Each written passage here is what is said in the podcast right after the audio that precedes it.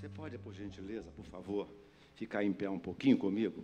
Se você trouxe a Bíblia, abra sua Bíblia no texto do livro do doutor Lucas, o médico amado. Lucas, capítulo de Lucas, livro de Lucas. Segundo o apóstolo Paulo, o médico.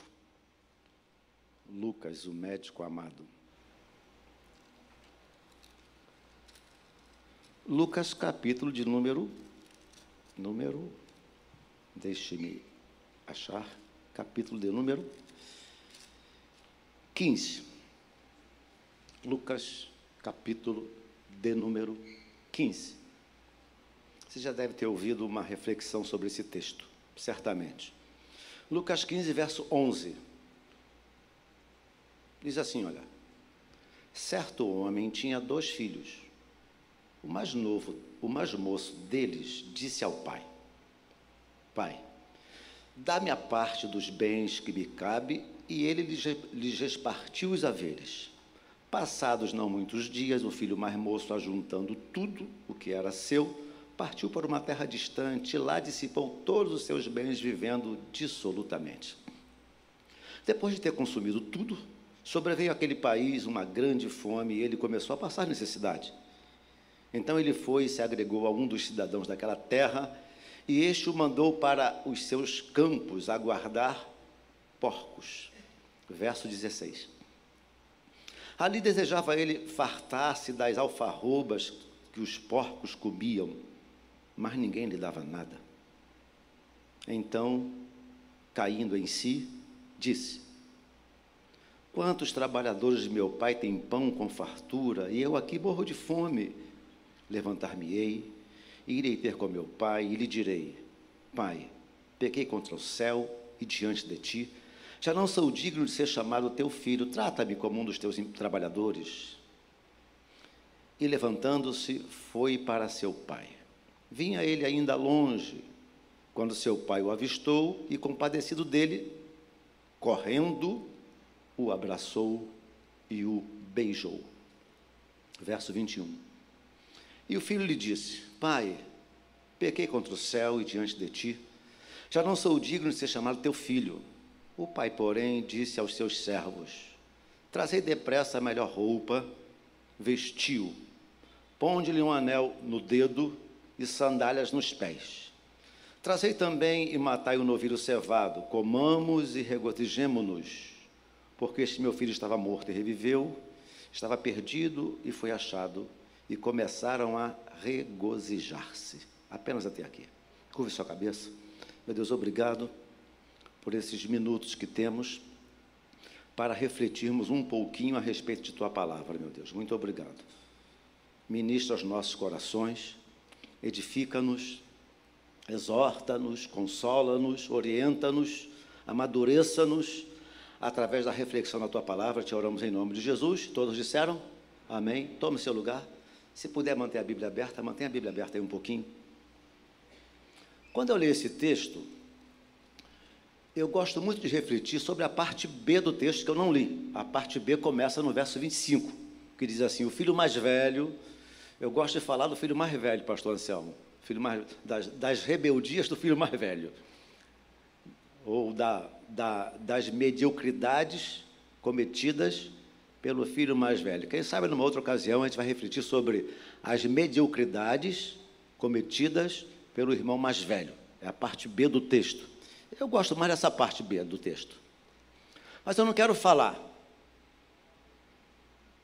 do filho pródigo e nem quero falar, nessa noite, do irmão do pródigo, de nenhum dos dois. O que é que eu pensei ao ler o texto em casa? A partir desse texto, lido até aqui, até o verso 24, eu queria pensar 2 coisas com vocês. A primeira coisa é: o que significa, em que consiste um encontro com Deus? Eu queria pensar 2 coisas. Em que consiste o encontro com Deus? Nós vamos extrair do texto o que eu entendo, o que eu entendo ser o padrão de uma pessoa que diz ter uma experiência com Deus. Consiste em um encontro com Deus. E o outro aspecto é o aspecto da salvação. Então, acho que esse texto pode nos dar base para nós entendermos um pouquinho melhor esses dois aspectos. Primeiro, em que consiste o encontro com Deus? O que é encontro com Deus? Eu me encontrei com Deus. Eu tive a experiência com Deus. Quando eu falo isso que eu estou falando agora, eu me lembro sempre de um garoto, isso tem mais de 20 anos atrás, deve ter mais, 25. Quanto tempo nós estamos aqui em Caxias? 81? 81 que nós viemos para cá? 40 anos? Então deve ter uns 30 anos atrás. O que eu vou falar para vocês agora, aconteceu comigo há uns 30 anos atrás. Eu estava arrumando o som nessa época, eu cuidava do som na época, viu? Eu entendo um pouquinho desse negócio. Agora está bem complicado, não entendo mais nada. Mas eu montava o som na igreja. Soldava os fios, o microfone, etc. e tal. E eu estava, então, cuidando da aparelhagem para o culto começar. Aí chegou um garoto de mais ou menos 9 anos de idade, 10 anos, um gurizão, um garotão, 9, 10 anos, me chamou, eu estava aqui em cima, na outra igreja velha, e ele me chamou, eu cheguei aqui, ele falou assim: moço, eu vim aqui na igreja porque minha mãe falou que eu precisava conhecer Jesus, ter um encontro com Jesus. Eu disse: tá, e aí? Aí ele falou assim: onde é que está Jesus? Ele queria ser apresentado a Jesus. Que a mãe dele falou: vai lá para a igreja, que lá você vai ter um encontro com Jesus. Aí eu cocei a cabeça e disse: que agora? Chupa essa manga, como dizem os jovens aí, né? Chupa essa manga. Eu quero conhecer Jesus. Cadê Jesus? Aí eu o convidei para que subisse um pouquinho, sentasse um pouquinho comigo, e comecei a explicar para ele em que consistia, em que a gente compreendia de uma forma simples, entender o que significava um encontro com Deus. Eu estou conversando com um garoto aqui uns 10, 15 minutos, e de repente, com a mesma rapidez que ele chegou, ele nem se despediu, saiu correndo, pulou lá no chão, lá embaixo. Aí eu falei assim: e aí? Aí ele virou para trás e disse assim: entendi tudinho. Ele entendeu, então, eu espero que você entenda também, em que consiste um encontro com Deus a partir desse texto que nós acabamos de ler. Primeiro, em que consiste o encontro com Deus? Primeira coisa, olha para o texto aí, olha. Diz aí, olha. O pródigo diz que caindo em si. Em que consiste o encontro com Deus? Primeira coisa, é você ter um insight, ter um reconhecimento, você ter um entendimento de quem você seja. Eu costumo dizer que um viciado de qualquer naipe, de qualquer espécie, ele não larga o vício enquanto ele não entender que ele está numa furada, que ele está numa péssima, que ele está numa da pior, que aquilo vai matá-lo. Enquanto ele acha que está numa boa, estou numa legal, ele não vai largar o vício nunca. Mas quando ele cai em si, reconhece que está numa furada, reconhece que o caminho não deve ser esse, ele reconhece que precisa sair daquele negócio, quando ele cai em si, quando ele reconhece que necessita do apoio, da força, da mão de alguém maior que as suas próprias mãos, para ajudá-lo a sair daquela situação. Foi exatamente o que o rapaz fez, caindo em si. Então, o primeiro aspecto do encontro com Deus é você cair em si e entender que você sozinho, você jamais terá condição de se aproximar de Deus. Existe um plano traçado por Deus para que nós possamos nos chegar a Ele. E esse plano vem através de Jesus, através da cruz do Calvário. Eu tenho que entender a minha condição de pecador. Compreenderam até aqui por enquanto? Caindo em si. Ele precisou, ele entendeu que estava numa pior. Quantos amigos de meu pai, empregados de meu pai, comem comida em abundância, pão em abundância. Eu estou querendo comer comida de porco, e estou com fome, ninguém me dá nada para comer. Aí ele cai em si da situação que ele estava e a situação que ele tinha anteriormente com o pai. Caiu em si, primeira coisa. Segunda coisa, olha, ele fala assim, ó, levantar-me-ei. O encontro com Deus consiste, segundo o meu entendimento, segunda coisa, é numa postura de você querer se levantar. Olha o que ele diz, levantar-me-ei. O Senhor Jesus disse assim, todo poder me foi dado nos céus e na terra, mas Ele não nos tira da situação em que estamos se nós não pedirmos socorro, se não houver uma predisposição de levantar-me-ei, olha, levantar-me-ei, vou sair dessa. Eu costumo dizer que Deus, eu li um livro chamado Conhecendo as Doutrinas da Bíblia, um dos livros mais objetivos para entendermos um pouquinho mais do que seja as doutrinas da Bíblia. E ele falou, pastor Anselmo, segundo o entendimento dele, o que era a salvação. Ele diz o seguinte, que o inimigo, o diabo, não impede que a pessoa entre pela porta da salvação, e nem Deus empurra. O inimigo não impede que a pessoa entre, e nem Deus empurra. Aí ele deu um exemplo. Pense numa porta, pensem vocês comigo agora, numa porta. Do lado de fora da porta está escrito assim, ó, entre, salvação para todos. O que está escrito do lado de fora da porta? Entre, salvação para todos. Então você passa e olha, e lê, entre, salvação para todos. O inimigo não impede que você entre, nem Deus te empurra adentro. Está escrito do lado de fora da porta, entre, salvação para todos. Segundo Maier-Pirma, uns passam, entram, outros passam, ignoram. Mas a quem entra, a pessoa abre a porta, entra. Do lado de dentro da porta, está escrito assim, ó, eleito segundo a presciência de Deus. Deus sabe quem vai entrar e quem não vai entrar. Contudo, Satanás não impede o acesso, nem Deus empurra ninguém. É preciso que haja uma decisão a ser tomada. Decisão. Você veio aqui porque você decidiu vir. Deus, a experiência com Deus é a mesma coisa. Eu caio em si, entendendo que preciso de uma mão mais forte que a minha, segurando a minha própria mão. Segunda coisa, levantar-me-ei, irei ter com meu Pai. Eu mudo de postura.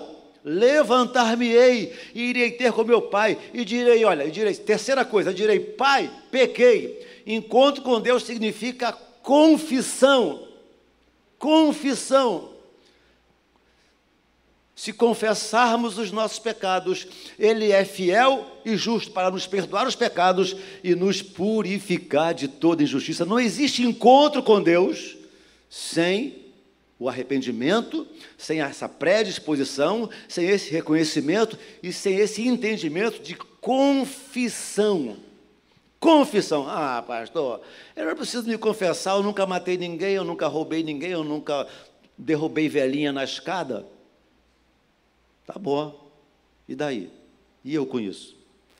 Se dissermos que não temos pecados, a nós mesmos, nos enganamos e a verdade não está em nós. Sou pecador, dizia o pastor Eugênio, sou pecador, não porque peco, eu peco, por isso sou um pecador. É preciso que haja confissão. A primeira vez que eu li a Bíblia, eu confesso a vocês que eu fiquei um pouco triste com Deus. Por quê? Porque o meu xará, Davi, cá entre nós, não valia nada. Hein, pastor Anselmo? Davi não valia nada. Davi era um sem vergonha. Só vocês não falem isso não, deixa que eu falo, tá bom? Né, Vieira? Davi era um sem vergonha. Desobedeceu a Deus, mandou matar um soldado fiel, e fez, é bom nem falar muito, porque o camarada era barro de quinta categoria. Aí lá no texto bíblico diz assim, Deus fala assim, depois que eu li os erros cometidos por Davi, aí lá na frente, olha o que Deus diz, Deus fala assim, olha, achei Davi, meu servo, homem segundo o meu. Como é que Deus fala um negócio desse, ô Jô? Isso, exatamente. Davi, é Deus quem diz isso. Achei Davi, meu servo, homem segundo o meu coração. Pergunto eu a vocês, uma pergunta de escola bíblica dominical. Davi era homem segundo o coração de Deus porque não pecava? Não, mil vezes não. Ele era homem segundo o coração de Deus porque todas as vezes que pisava na bola, Valci, está me ouvindo aí, Valci? Seu vacilão. Meu amigo, todas as vezes que Davi pisava na bola, o que é que ele fazia? Ele pedia perdão, ele se arrependia, todas as vezes. Leia atentamente o Salmo 51, todo o Salmo 51 é Davi dizendo: pequei contra ti somente, lava-me com isso, ficarei limpo, a culpa é minha, batia no peito, a culpa é minha. E isso fez de Davi uma pessoa segundo o coração de Deus. Então entenda isso, ao pedirmos perdão, isto faz de mim, faz de você, faz de nós, pessoas segundo o coração de Deus. Você pode dar uma glória a Deus por isso? Yeah. Não é o meu jejum, nem a minha oração, nem a minha piedade. É a misericórdia de Deus através do meu reconhecimento de pecados e confessar. Pequei contra os céus e diante de ti. Então, quando alguém diz isso, olha, pequei, Senhor, contra os céus e diante de ti. Está começando a entrar no caminho de ter um encontro com Deus. Quarta coisa, olha o que ele vai dizer, olha o que ele vai dizer. Não sou digno, eu não sou digno mais de ser considerado teu filho. Ele não via dignidade nele, ele não via, como é que se chama? É a tal da meritocracia. Ele não via mérito em suas atitudes, não estava sustentado pelos seus méritos. Não sou digno, não há mérito em mim, eu sei que errei. Olha que reconhecimento, olha que cair em si. Eu sei que eu errei, falei o que não deveria ter falado, fiz o que não deveria ter sido feito, andei por onde não deveria ter andado, não sou digno de ser chamado teu filho, trata-me apenas como um dos teus empregados. Eu gosto muito de dizer algumas pessoas que se estribam, que se vangloriam em sua espiritualidade. Tem pessoas que parece que andam a 1,5 metro do chão, de tanta espiritualidade. Isaías 64, versículo 4, diz que as nossas justiças para Deus são como trapos de imundícia. De uma forma branda, eu vou falar de uma forma branda, Não vou falar o que eu ouvi de um pastor, que eu acho que foi uma palavra mais acertada. Trapo de imundícia é aquele pano de chão sujo que você não aguenta usar mais, tem que jogar fora. A nossa justiça diante de Deus, elas funcionam como trapo de imundícia, como pano sujo, pano velho, tem que ser jogado fora. Não sou digno, não há mérito em mim. Olha o que ele vai dizer agora, quinta coisa: trata-me como um dos teus empregados. Eu vejo isso como sendo uma entrega total, eu não me pertenço mais a mim mesmo, quero ser teu empregado, trata-me como um dos teus empregados. E aí, ele muda de rumo, ele muda de direção, ele sai da pocilga, ele sai do chiqueiro e toma um outro rumo para que lugar? Rumo para a casa do Pai. Isto eu entendo ser o caminho de quem está querendo ter um encontro com Deus, cair em si, se levantar, reconhecer pecados, reconhecer a sua indignidade, uma entrega total e mudança de direção. Às vezes, nessa mudança de direção, a gente muda de alguns amigos também, alguns filmes que víamos, algumas revistas que líamos, algumas piadas que contávamos, não contamos mais. Nisto consiste, segundo meu entendimento, um encontro com Deus. Estou precisando, levantar-me-ei e irei ter com meu Pai.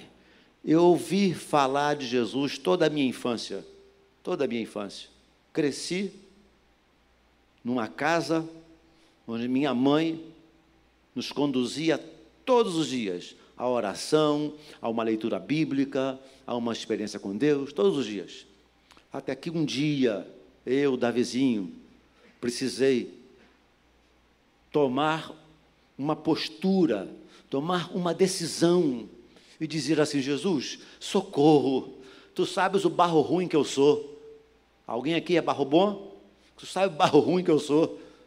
Eu sei, sabe, dentre outras coisas, eu acho Jesus Cristo fera, por quê? Jesus Cristo fera por quê?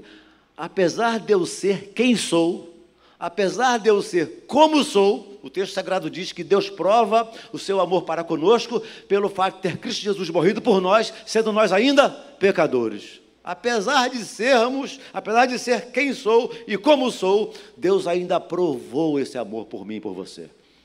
Eu estava então em cima de uma motocicleta, dizendo: Jesus, eu sou um porcaria, eu sei quem eu sou, eu sei muito bem as coisas, as fermentações da minha cabeça, mas se tem lugar para um porcaria do teu lado, foi desse jeito que eu orei. Se tem um lugar para um porcaria do teu lado, aliás, Jesus só escolheu porcaria para andar perto dele. Você talvez tenha sido uma dessas porcarias também. Ninguém disse amém, né? Ninguém disse amém. Jesus vai lanchar na casa de Zaqueu. Quem era Zaqueu? Safado, desonesto, sem vergonha. Só andou com quem não prestava, recolhendo para o seu reino. E aos que se julgavam santos demais, Jesus Cristo fazia silêncio. Aos pecadores, reconhecendo em si os seus erros, ele sempre tinha uma prosazinha ao pé da orelha. Pode observar isso. O encontro com Deus, cair em si, levantar-se, confessar, reconhecer indignidade, entrega total e mudança de direção. Agora, salvação. O que é a salvação? Olha o texto diz assim, olha. Vinha, acho que é o versículo 20, não é? Acho que é o 20. Vinha ele ainda longe. Salvação. Vinha ele ainda longe. O que é que eu entendi isso? Como sendo um dos aspectos da salvação. Vinha ele ainda longe. Esse pai prefigura de Deus. É uma figura de Deus. Vinha ele ainda longe. Eu não sei, mas eu tenho a ligeira impressão de que aquele pai, todos os dias, todas as tardes, ia para o portão esperando o filho chegar. Eu creio que este seja um dos aspectos da salvação, por quê? Porque Deus está sempre a nos esperar. Deus está sempre à espera. Algumas pessoas falam assim: ah, Jesus está demorando de voltar. Pedro responde, Pedro fala assim: não retarda o Senhor a sua vinda, como muitos a julgam tardia, mas ele espera para que as pessoas cheguem ao arrependimento. Sabe por que Jesus ainda não veio? Porque ainda há muitas pessoas a serem salvas, a serem alcançadas, e Deus está esperando em nome de Jesus. Quem sabe seu pai, sua mãe, seu parente, seu irmão, o seu cunhado, seu primo, seu filho, Deus está esperando. Então Deus é um Deus que espera. Aspecto da salvação, vinha ele ainda longe. Jesus está esperando pelo seu papai, pela sua mamãe, pelo seu filho, pelo seu irmão, pelo seu cunhado, quem sabe, por você. Comamos e regozijemos-nos, comamos e regozijemos, ou seja, trata o filho com uma especial atenção. Antes de eu entrar na igreja, eu achava que ia encontrar um Deus com um cajado de madeira nas mãos, um velho barbudo, chato, ranzinza, que ia me dar uma paulada na cabeça, por causa dos meus erros. Aí encontrei um Jesus Cristo que fala assim: não vos chamam de servo, porque o servo não sabe o que faz o seu senhor. Tenho vos chamado de amigo, Jesus me chamou de amigo. Ó. Amigo. O pai trata com especial atenção. Vejo aqui um Deus provedor. As religiões, os adeptos de muitas religiões, qual é o objetivo maior? Os seguidores de algumas religiões, é agradarem a sua entidade, fazerem algo por sua entidade. Deus é exatamente diferente. Ele não tem que fazer algo para agradar a Deus, muito pelo contrário. Ele que é provedor. Salvação é isso, é você entender que está à sua disposição um Deus que providencia.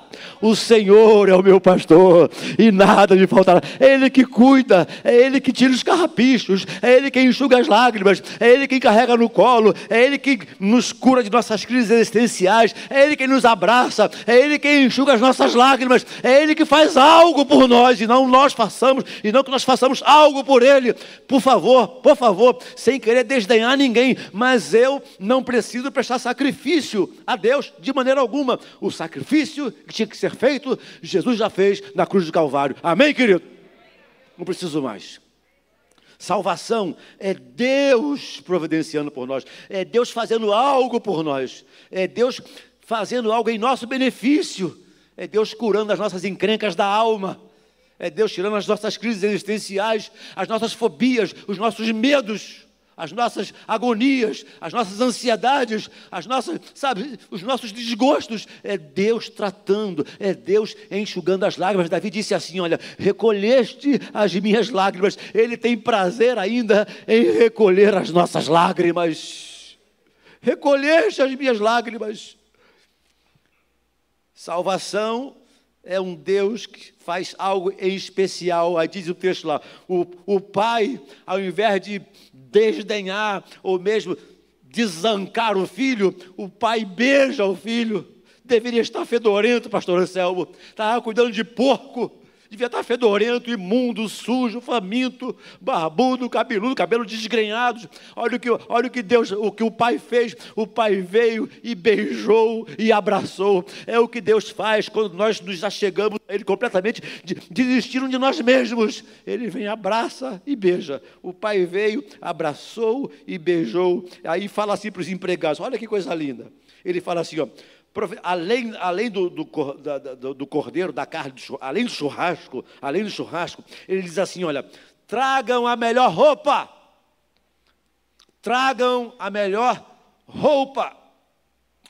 Eu estive alguns anos atrás pastoreando a igreja nossa de Praça Seca, e lá começou a frequentar um rapaz que era morador de rua, e começou a se chegar a nós, e começou a conhecer pessoas, começou a se envolver conosco, e Deus começou a realizar um milagre na vida dele, e conheceu um, e conheceu outro, e foi melhorando a vida, arrumou um emprego, etc. E uma vez eu perguntei para ele assim, nessa tua experiência com Deus, o que mais você tem para agradecer a Deus? Aí ele disse para mim assim, no meu pé de ouvido, pastor, o irmão viu como eu cheguei aqui. A roupa dele, sabe aquela roupa que está tão suja, aquela roupa que brilha de sujeira? Ele disse assim, olha, Deus restaurou a minha dignidade. Eu andava imundo, eu andava sujo, eu andava fedorento, agora eu ando com uma roupa limpinha. Aí ele pegou a roupa, trouxe ao nariz e começou a chorar, porque estava vestindo uma roupa limpa. E ele falou assim, ó, Deus restaurou a minha dignidade. O inimigo estava pisando na minha dignidade, mas Deus restaurou a minha dignidade. Quando o pai dá a melhor roupa ao filho, o pai está querendo dizer exatamente isso. Filho, eu quero restaurar a sua dignidade. Deus restaura a nossa dignidade. Melhor roupa, dignidade. Aí diz aqui, traz também um anel. Coloca um anel no dedo do meu filho. Sabem o que significava anel nesta época? Colocar anel no dedo do filho significava restaurar a sua autoridade.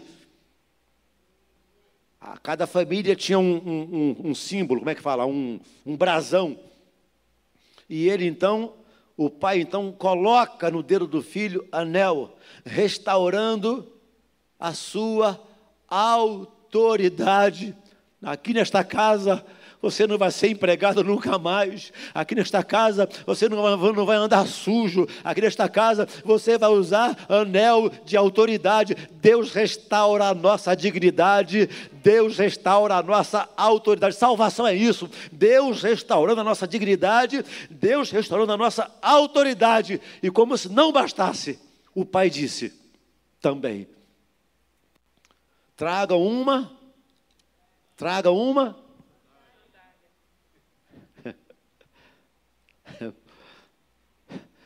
Por quê? Por quê?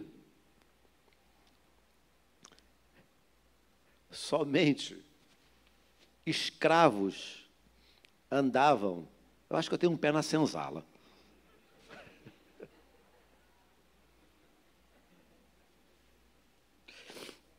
Eu amo andar sem sapato. Eu comprei um sapato. Tem uns meses eu comprei um sapato. Tinha 23 anos que eu não comprava um sapato. 23 anos. 23 para 24 que eu não comprava sapato. Aí eu comprei uma motocicleta um pouquinho grande, e é proibido você guiar a moto sem estar calçado. É proibido e é perigoso. Aí eu fui comprar um sapato numa loja ali, saindo de Caxias. Saindo de Caxias. Aí eu entrei na loja, aí o gerente veio: senhor, o senhor foi assaltado, roubaram o seu sapato? Eu disse: não roubaram meu sapato, não. Aí eu olhei para o meu pé, né, porque eu vim comprar um sapato, tem 23 anos que eu não compro sapato. Aí ele chamou todos os vendedores, me senti assim um rei, né? Eu fiquei cercado assim por 6 vendedores. E ele disse assim: traga o melhor sapato para o seu Davi. Aí eu comprei uma bota para guiar a motocicleta. Mas quando o pai manda trazer a roupa, restaurando dignidade, o anel, restaurando autoridade, e a sandália significava dizer: escravo você não será. Empregado aqui você não vai ser. Somente os empregados, somente os escravos, pessoas iletradas, andavam descalças. E o pai disse: negativo. Aqui você é filho.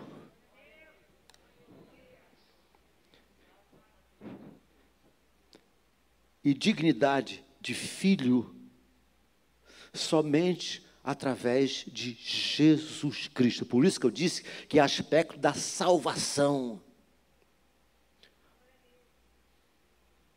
Sem Jesus Cristo, a humanidade é criatura de Deus. Com Jesus Cristo, somos elevados à dignidade de filhos de Deus. Deixei de ser criatura, passei a ser filho. Deixei de ser um zero à esquerda e passei a ter a autoridade. A dignidade que o inimigo pisava, agora Deus vem e restaura a nossa dignidade. Então, queridos, minha opinião, são aspectos da salvação. E como se não bastasse, o pai agora dá uma baita de uma festa. Por quê? Porque o próprio texto, mais na frente, vai dizer assim, olha... existe alegria nos céus quando o quê? Quando um pecador se arrepende. Se você não gosta de festa, avisa aos navegantes: não vá para o céu, vá para o inferno.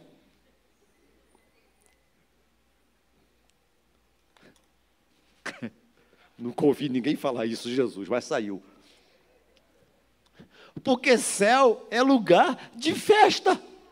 Vamos dar uma festa. Vamos nos alegrar. Este meu filho estava morto e reviveu. Estava perdido e foi achado. Estava sujo e agora está limpo. Vamos dar uma festa. Existe uma festa no céu, segundo o texto sagrado diz, quando um pecador se arrepende na face da terra. Você acha de que quanto em quanto tempo, você acha aproximadamente, uma pessoa no planeta Terra cai em si e tem uma experiência com Deus? De quanto em quanto tempo? A cada segundo. O céu é lugar de festa, inferno é lugar de dor e tristeza. A escolha é nossa. Céu. Agora, eu acho, já é coisa da minha cabeça, mesmo sendo um lugar de festa e alegria, eu acho que vai ter algumas alas. Mas alas.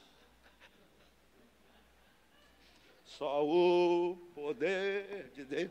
Vai ter umas alas. Vai ter umas alas mais. Como é que eu diria?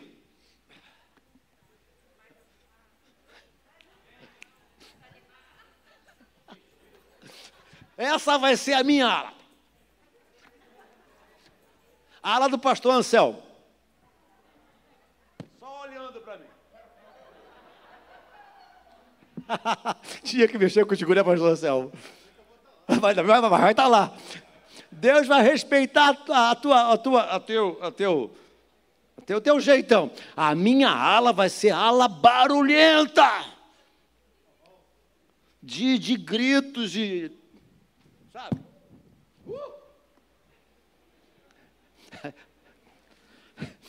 Mas tem vaga na ala do pastor Anselmo também. Vamos dar uma festa. Este meu filho estava perdido e foi achado. Ele estava morto e reviveu. Festa. Quando uma pessoa entende a salvação em Jesus Cristo, os céus se alegram, os anjos fazem festa. Quando alguém entende e compreende que o sacrifício de Jesus na cruz do Calvário obteve êxito no coração do ser humano, menos um a perecer e mais um a desfrutar da eternidade ao lado de nosso Senhor e Salvador Jesus Cristo. Fique em pé comigo, por favor, em nome de Jesus. Curve sua cabeça um instante e feche seus olhos. Encontro com Deus, cair em si, levantar-se, confessar, reconhecer que não é digno, uma entrega total, e uma mudança de direção. Encontro com Deus. Salvação. Deus está à sua espera. Salvação. Deus se compadece de nós. Salvação. Deus faz algo por nós. Ele é provedor. Ele providencia. Ele depressa, restaura a nossa dignidade, depressa restaura a nossa autoridade, depressa nos eleva à postura de filhos e não de escravo. Cabeças curvadas e olhos fechados.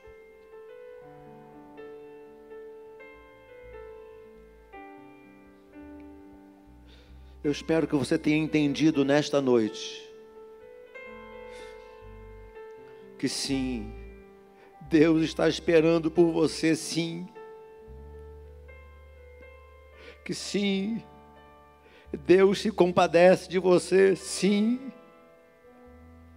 Não importa o que você tenha feito até aqui.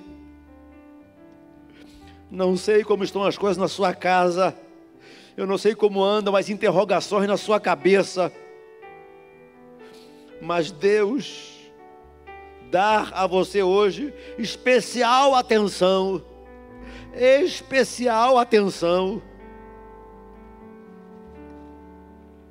o Pai correu e abraçou e beijou, especial atenção, providenciou o melhor. Deus deseja providenciar o melhor para você. Ele vai providenciar o melhor. Mantenham todos, por favor, suas cabeças curvadas, seus olhos fechados.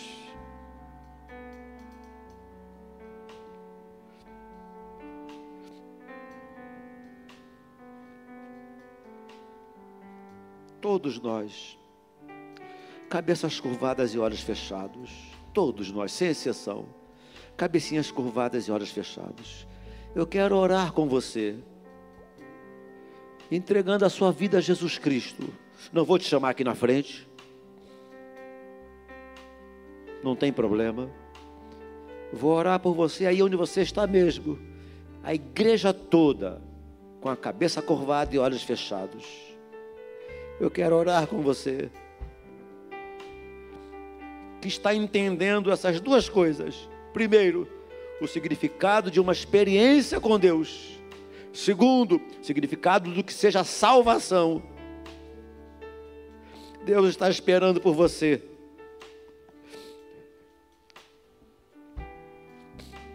Te trouxe aqui porque deseja ser um Deus provedor na sua vida, um Deus que cuida, um Deus que restaura.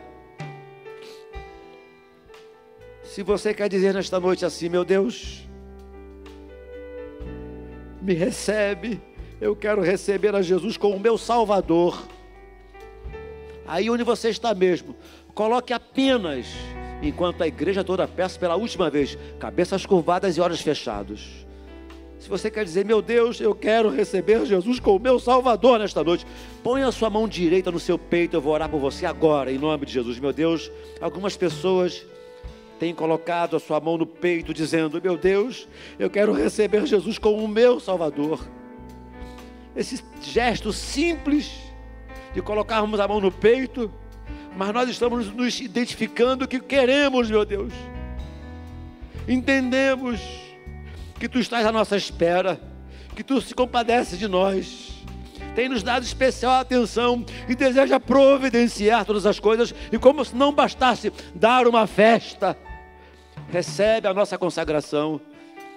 Cada moço, cada moça, cada senhor, cada senhora que está dizendo nesta noite: eu preciso, eu quero receber Jesus como meu Salvador, escreve seus nomes no livro da vida, meu Deus, escreve seus nomes no livro da vida. Nós te oramos em nome de Jesus, e todo o povo de Deus disse: amém.